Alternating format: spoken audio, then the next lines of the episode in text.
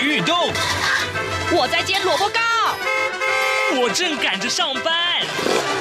哦，我要赶着去上课啦。这个时候，我们都在听夏志平制作主持的《早安台湾》。早安台湾带给你最热门的时事访谈，最感动的人物专访，最直接的民意表达。对，让我们一起收听《早安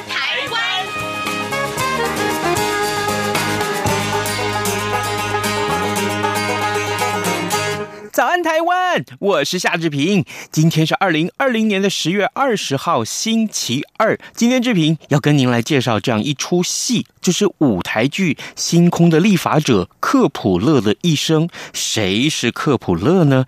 哦，待会儿我们要邀请一位。大咖受访者来接受我们的访问，国立自然科学博物馆的馆长孙维新孙馆长已经来到了节目的现场了。待会儿我们会请他进录音室来跟大家解说这一出舞台剧。更重要的是，为什么他总是可以把艰深的天文知识用非常浅显易懂的语调说出来呢？这是我非常非常疑惑，而且非常羡慕的。待会儿我们请孙馆长现身说法。好。来，这个在跟呃孙馆长的访谈进行之前呢，志平简单跟大家说一说这一则重要的讯息。中国时报、苹果日报还有自由时报今天通通都把这一则讯息当放在头版头头条，就是呃中国使馆殴伤我国外交官，这是他们硬闯啊这个台湾驻斐济的国庆酒会，朝野同声谴责暴力。好，这个呃内文是这样提到的，就是中国硬闯。施暴，那么台湾驻斐济的人员脑震荡已经住院了。这则讯息引起了非常非常大的震撼。可以的话，我们待会儿在节目最后之前再跟大家聊一聊这则新闻。我们先进一段广告，广告过马上就回到节目的现场来。你好，哇，好好味呀，好犀利呀！这些粤语的问候语，许多人都朗朗上口。而你真的了解香港吗？央广开辟全新带状节目，这样看香港，一周五天，规划五种不同类型的节目，通通跟香港有关。周一，香港仔 online，My 雷拉喂，来自香港的年轻世代要用年轻人的语言解读香港的大小事。周二，七一五公里之间。举家从香港移居来台的夫妻档朱仔与美智，将以知性、轻松和贴近生活的方式，分享台港两地生活和文化观察。周三，舍之岂能藏乎？吴色智老师邀请专家学者剖析香港现况，多元视角让您迅速掌握东方之珠的未来形势。周四，想跟你聊聊天。主持人张明天会挖掘香港圈内新奇、有趣、特别的资讯，邀请各行各业各阶层来宾与您聊香港。周五港式大排档，黄美玲将为您上菜，与您谈时事、读历史、看风景、尝美食、品风尚、道人生。每周一到周五晚间十点到十点三十分，央广带您这样看香港。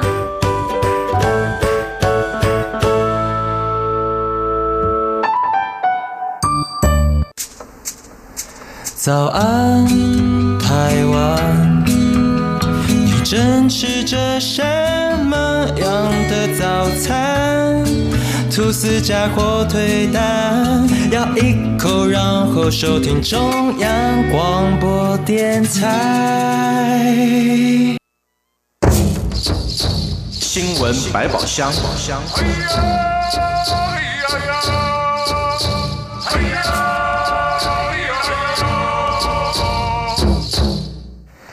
这里是中央广播电台台湾之音，您所收听的节目是《早安台湾》，我是夏志平。此刻时间早晨七点零四分三十七秒。来，今天我们非常非常的兴奋，为什么呢？啊，在这个早晨的阶段，我们请一位专家来带我们看星星。这会不会有点突兀呢？其实一点都不会。呃，这么多年来，呃，要请到这一位老师、这位馆长来到节目中，一直是志平的心愿。容志平先跟大家介绍一下，我们今天的受访者，他已经来到了这个呃录音室里面了。他是国立自然科学博物馆的馆长孙维新馆长，您早。哎，主持人您早，我们各位听众朋友大家早。谢谢馆长，谢谢馆长。哦，不客气，不客气，有机会能来很高兴。上广播节目对您来说这个家常便饭。怎么透过不同媒介跟大家分享我们在科学上面的喜悦跟兴奋吧？是，好，这个呃分享喜悦跟兴奋，待会儿我肯定会非常嗨啊！是这样子的啊，各位听众，你小时候是不是读过一些科学家或者是伟人的传记呢？这些个传记啊，也许会成为你一生的梦想。你是不是也希望这像这些科学家或是伟人一样，有一些作为可以影响这个世界？今天志平要带您来看这出戏，这出戏呢所讲述的就是一位天文学家的故事啊。那里头呢有对真理的执着，还有梦想的坚持。这个戏的名字叫做《星空的立法者克普勒的一生》。这一个戏的编剧啊，今天就是我们刚刚所介绍的馆长孙维新来到节目中为我们介绍克普勒。我首先第一个问题想要请教馆长的，嗯，呃，也请馆长先为我们听众介绍，教育部最近啊办了这个第一届的台湾科学节，那这个戏跟台湾科学节有什么样的关系？台湾科学节主要的规划跟内容还有方向是什么？我们请馆长为我们解说。好的，嗯，嗯，教育部在呃筹备了一年之后呢，在这个月的月底，十月三十一号会推出第一届的台湾科学节，为期两周。那这个台湾科学节是怎么产出来的？大家可能熟悉台湾有很多科学教育的馆所，有一些像我们小时候熟悉的科教馆，嗯，本来在植物园，后来搬到士林去了。是，那台中的科博馆，这是我们来的地方啦，科博馆，高雄科工馆，再是。屏东的海生馆、海洋生物博物馆，跟基隆最近成立的海科馆、海洋科技博物馆，这五个大馆呢，是台呃教育部终身教育司底下的五个主要的科学馆所，每个馆所都根据自己的特色。跟方向在做有趣的科普活动，那教育部想了，干脆那我把你们集合在一块儿哈，一年挑一段时间，大家一块儿来办亮点活动，那就很热闹了。因为很多世界上其他地方，像纽约啊、像香港啊、像爱丁堡，都有他们的城市科学节。这科学节不单是在那个。时间段里面，大家分享科学，它又是一个很好的城市行销的一个手法，所以我们借鉴了部分别人的做法，就开始推动这一个科学节了。哦，原来如此。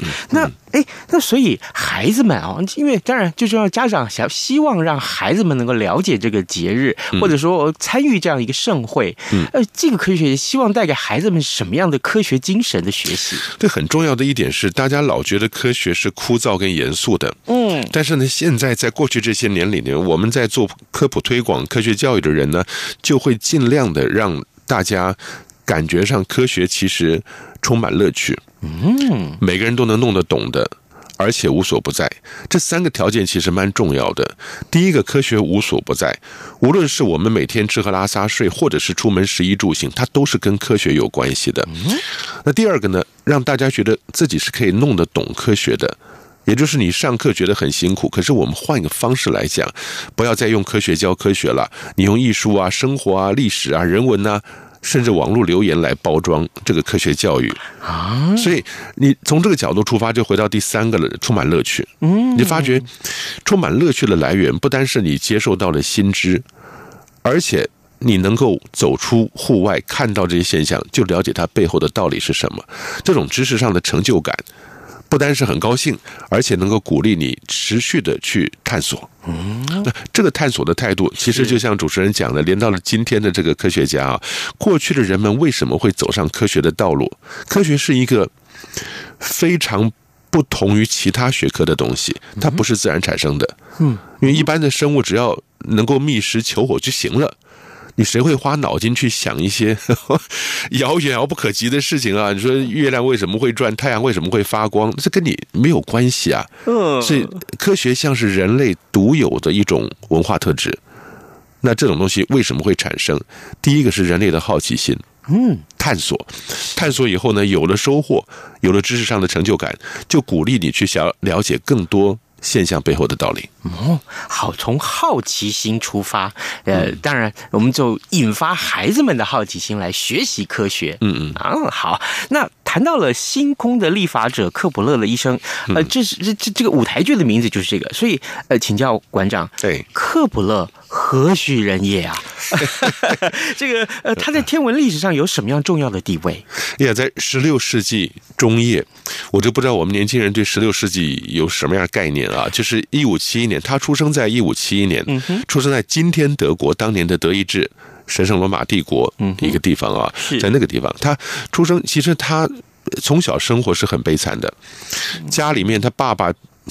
当年还是打仗的雇佣兵哦，在他五岁那年，爸爸一出门打仗，拿着钱出门打仗就没有再回来。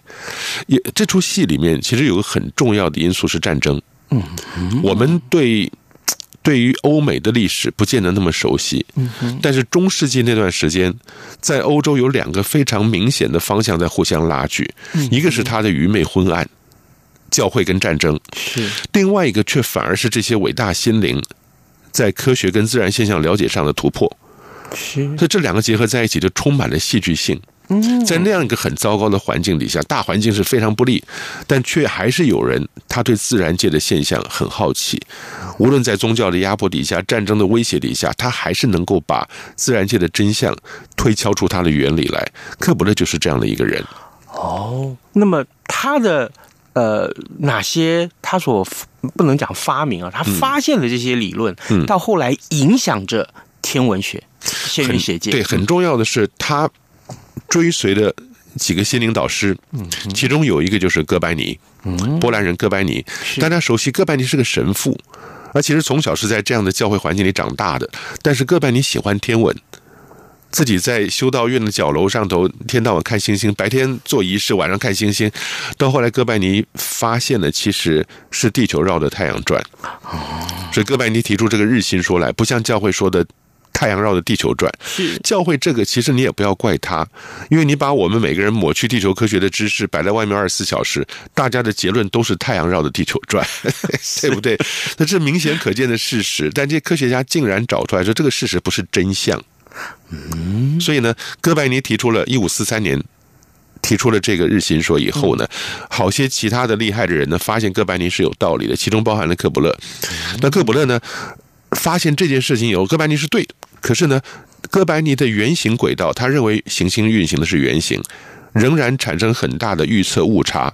就不符合你实际观察到的运动，可是圆形是一个从古希腊以来大家很物理学家非常坚持的一个，因为均匀、对称、和谐、完美，它是数学形态里边最最完美的一个。大家觉得宇宙应该是完美的，所以卡在这个圆形，纠结在里面出不来。那克卜勒经过了他仔细研究他的老师蒂谷所得到的珍贵的火星数据之后，精确的数据以后，他发现不是圆的。轨道不是圆的，那你你你要推翻大家的定见不是圆的，这是很很麻烦的事情啊。是，但是呢，他终于说出来是椭圆。今天我们知道克卜勒行星三定律，第一定律就是行星轨道都是椭圆，太阳在椭圆的两个焦点之一在上面，它这个椭圆也没有椭得很厉害，接近圆形的椭圆。但是克卜勒一旦发现它是椭圆了，结合了哥白尼的日心说，哦，这两个就是强强联手，无往不利。因为他预测行星轨道就准确的不得了，天主教会才会觉得真正的威胁来了。他们。这个学说颠覆了这个天主教会本来应该在人民中应该有的权威的地位。对对对对。哦，我那时候有很多因素，历史因素结在在一块儿。那时候天主教会也发展到一个实在够烂的地步。是。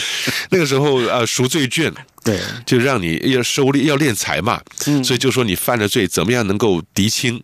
你就交钱就好了，嗯哼，犯多少罪交多少钱，嗯。后来天主教会发觉这个方法是 cash flow 很快，嗯，现金流很快，所以呢，呃，就说你，那你你交了，呃，你要再交。他说我刚把今天交了，他说你明天还会犯罪，明天还会先要预支，要预支预付明明天的啊。再就说你的亲人不是已经死了吗？嗯，他也得交，为什么？因为他这样在地狱就不会受苦。就这样搞下去以后，才会有马丁路德破门而出啊，成立了基督教。是。从天主教里边，马丁路德也很天才啊，在他整个教堂周遭、家里面附近贴上了九十五条大罪，天主教会赎罪券的九十五条大罪破门而出，他就被天主教会踢出去了。嗯，他说算了，那我就成立一个新教，基督新教嘛。嗯，就从那以后，基督跟天主教就分道扬镳了。是，这是一个宗教的当时的现况。嗯，但是欧洲的三十年战争影响深远的三十年战争，一九一六一八年开始打到一六四八年，刚好就是克卜勒晚年的时候。嗯，所以他幼年的时候体弱多不多病，说得了猩红热。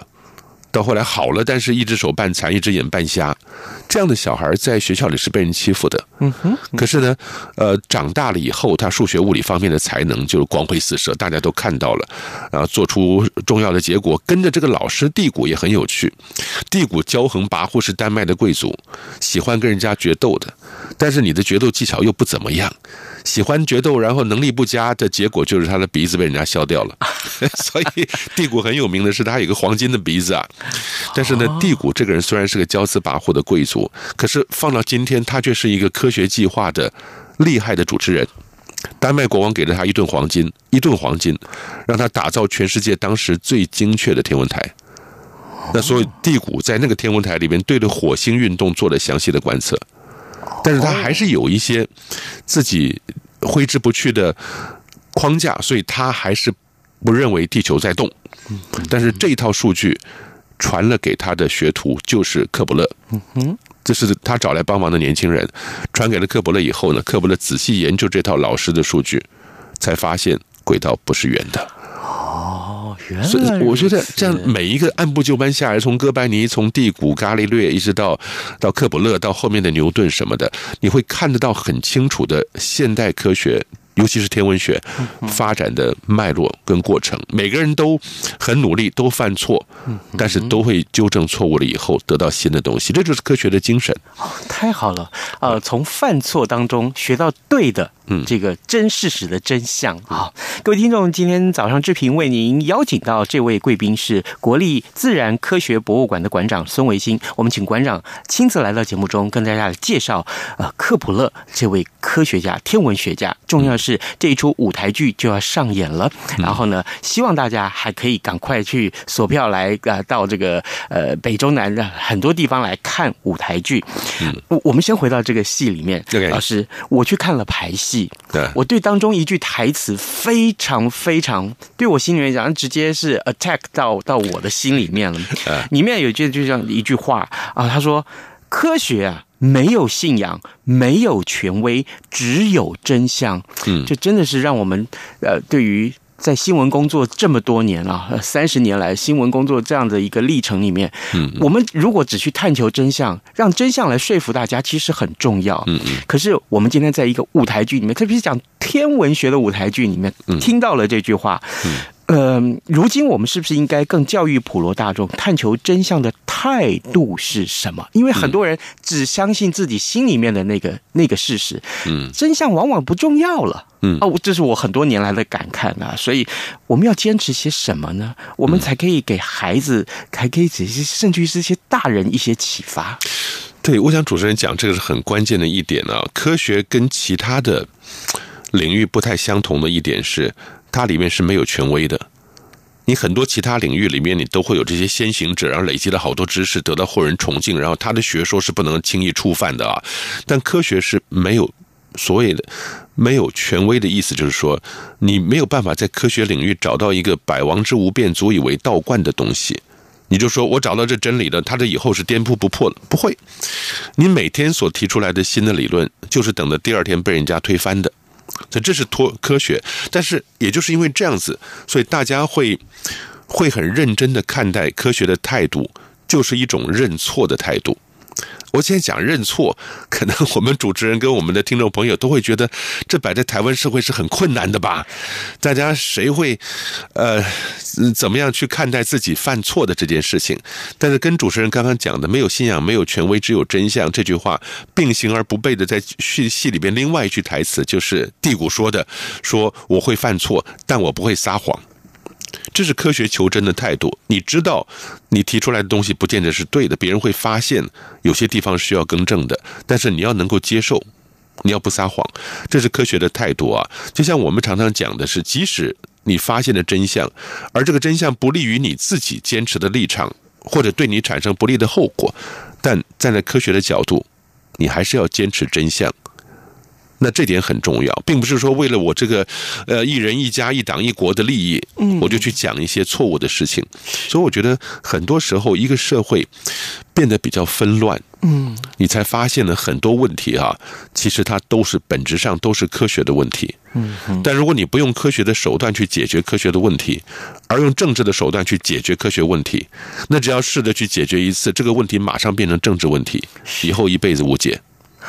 因为无论是谁掌权，大家都用不同的政治手段去解决这个本质上是科学的问题。嗯，那就是不知道什么时候才是结束的一天呢？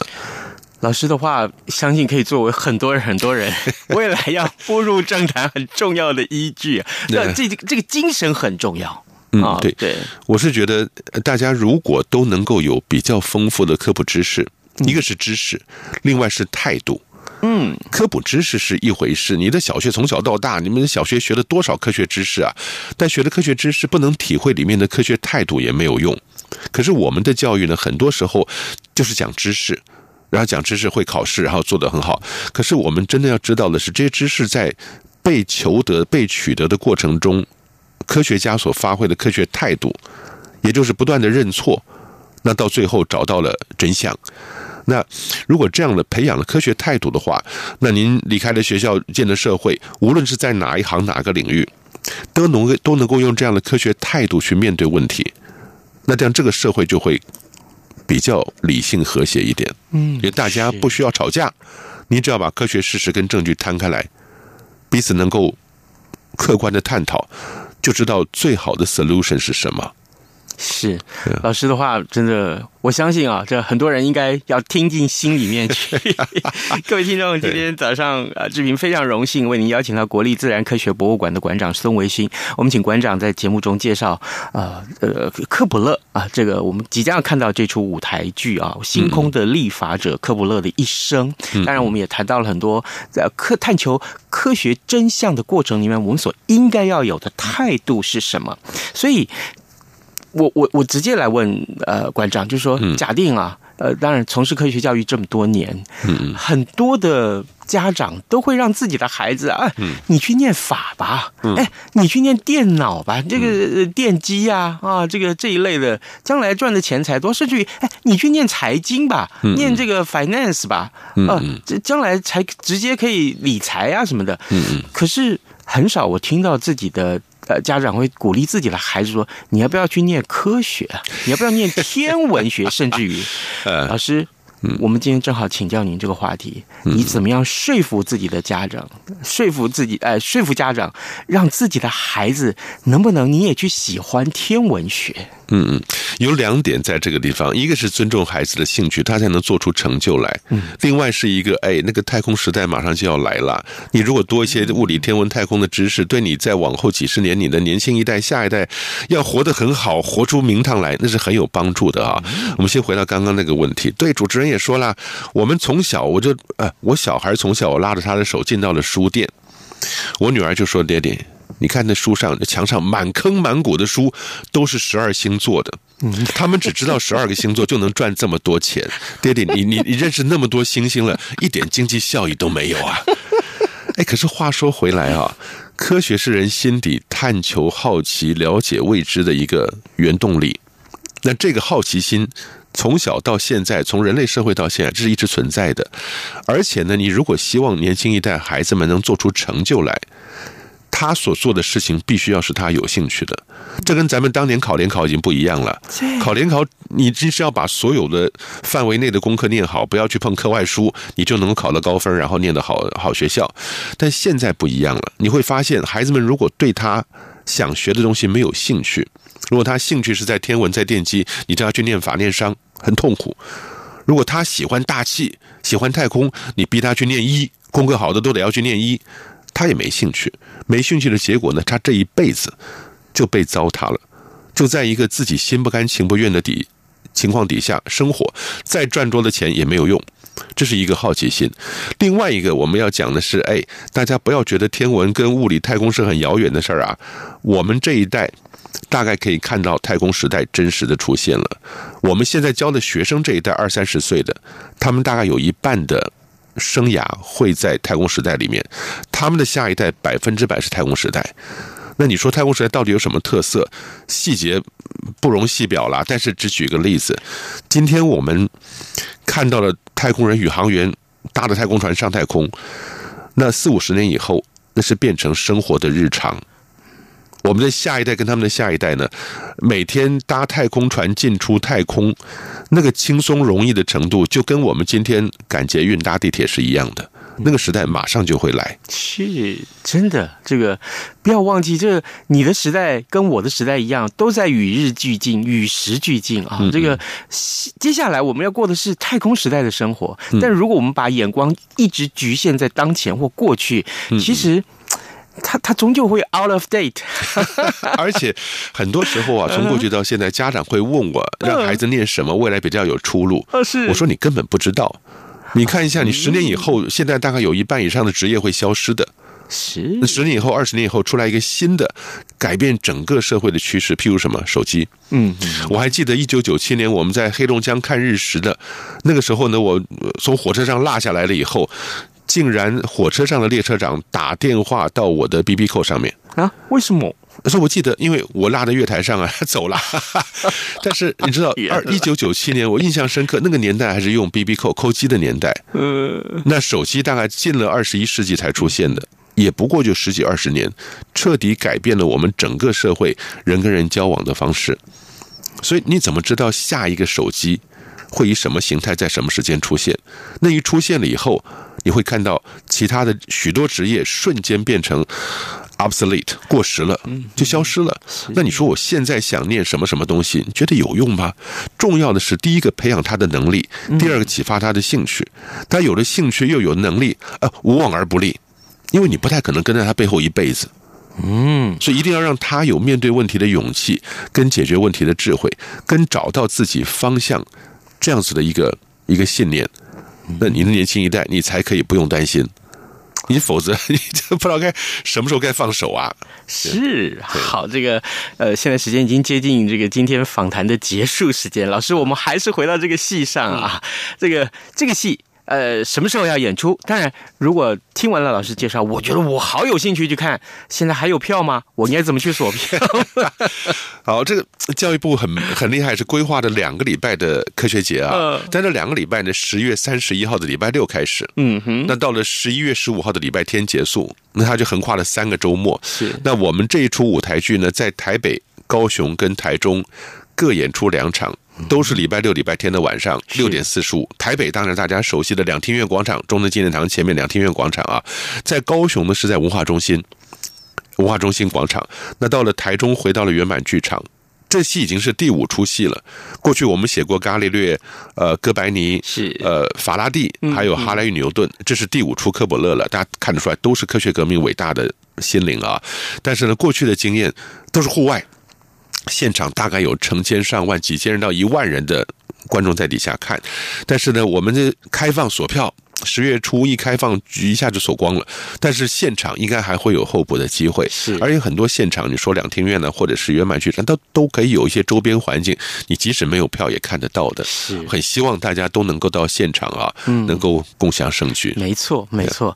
最后这个问题，我不知道会不会是最难的一题。嗯，老师，这个戏是您编的剧。嗯，对。那假定有一天邀请您上台演出，您最心仪的天文学家是哪一位？要你上台扮演哪一位天文学家？你觉得那就是我自己呀，我不用演啊，哪一位？没有没有没有没有任何一位，就是当我了解了这这些天文学家、数学家、天文学家的过程之后，生命历程以后，每个人都有他非常值得尊敬的地方。所以你要说哪个最厉害，我真的说不出来。